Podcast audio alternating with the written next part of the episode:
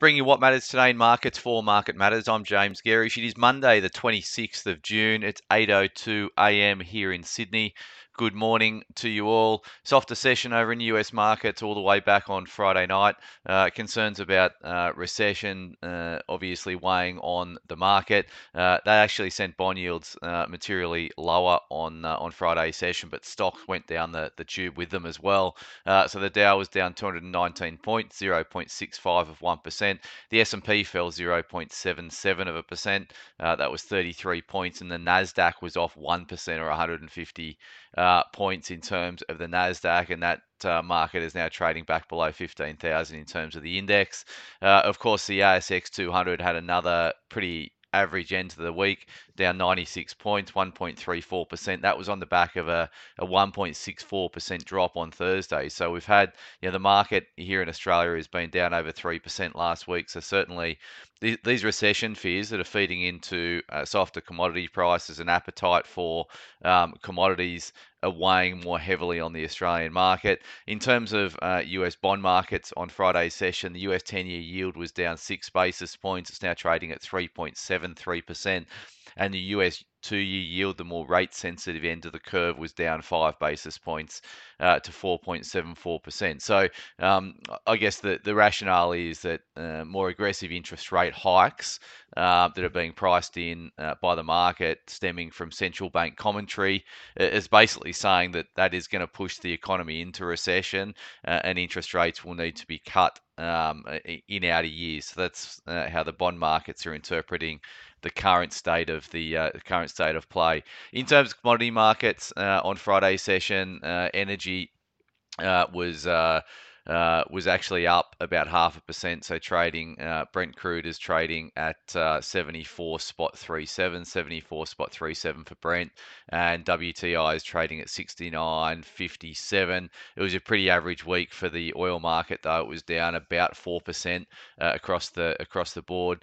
Uh, coal prices uh, were were marginally lower on Friday's session. The active contract out of Newcastle is trading at 140 dollars and 85 um, cents cents.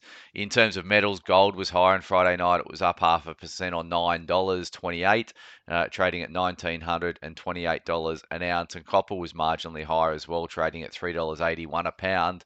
Iron ore pulled back. It's now trading at one hundred oh nine spot five zero per US per ton. Um, uh, so iron ore is while it while there's all this talk of recession, I know iron ore is um, pulled back about five or six dollars. It's still been incredibly incredibly resilient um, given what we've seen uh, across markets. Uh, in terms of the the uh, the ETFs we track over in US market to get a read on our commodity companies locally, uh, the lithium ETF was down 2.42% on Friday's session. Uh, lithium stocks down 2.4%. Copper ETF was down 2.76%, and uranium ETF was down 2.5%.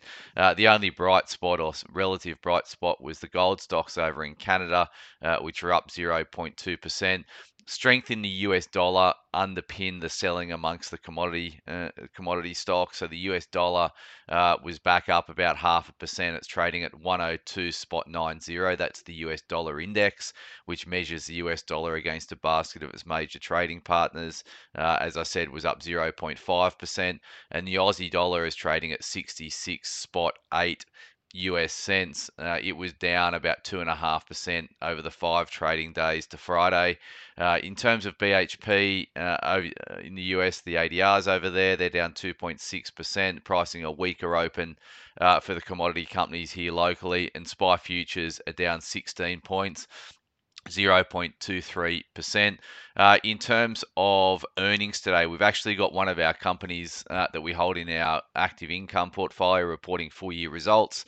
Uh, that is Metcash. Uh, so Metcash to uh, to produce uh, full year results. we are looking for revenue total sales of 18.1 billion uh, and we are looking for underlying profit after tax of 305 million. Uh, that's on underlying EPS of 31.4 cents. So 31.4 cents if you want to hang your hat on one number, uh, and a final dividend uh, for the market of 9.7 cents. Uh, so keep an eye out for that. There's a conference call at 10:30 a.m. this morning for Metcash.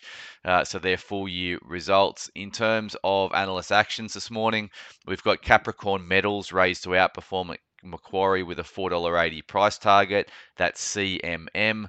Uh, Helloworld raised to accumulate at Ord Minnett, $2.84 price target. That's HLO. Uh, Homeco, HMC, sorry, HMC Capital raised to overweight at JP Morgan, 550. That's HMC. Uh, New Hope cut to underperform at Macquarie and $4.50 price target. Uh, haven't seen that note, uh, but we'll be looking at that note today. We obviously have New Hope in our active income portfolio. Uh, Waypoint REIT rated new reduce at CLSA and $2.67 price target. Uh, there's no uh, key economic data out today, and there's nothing from a central bank perspective.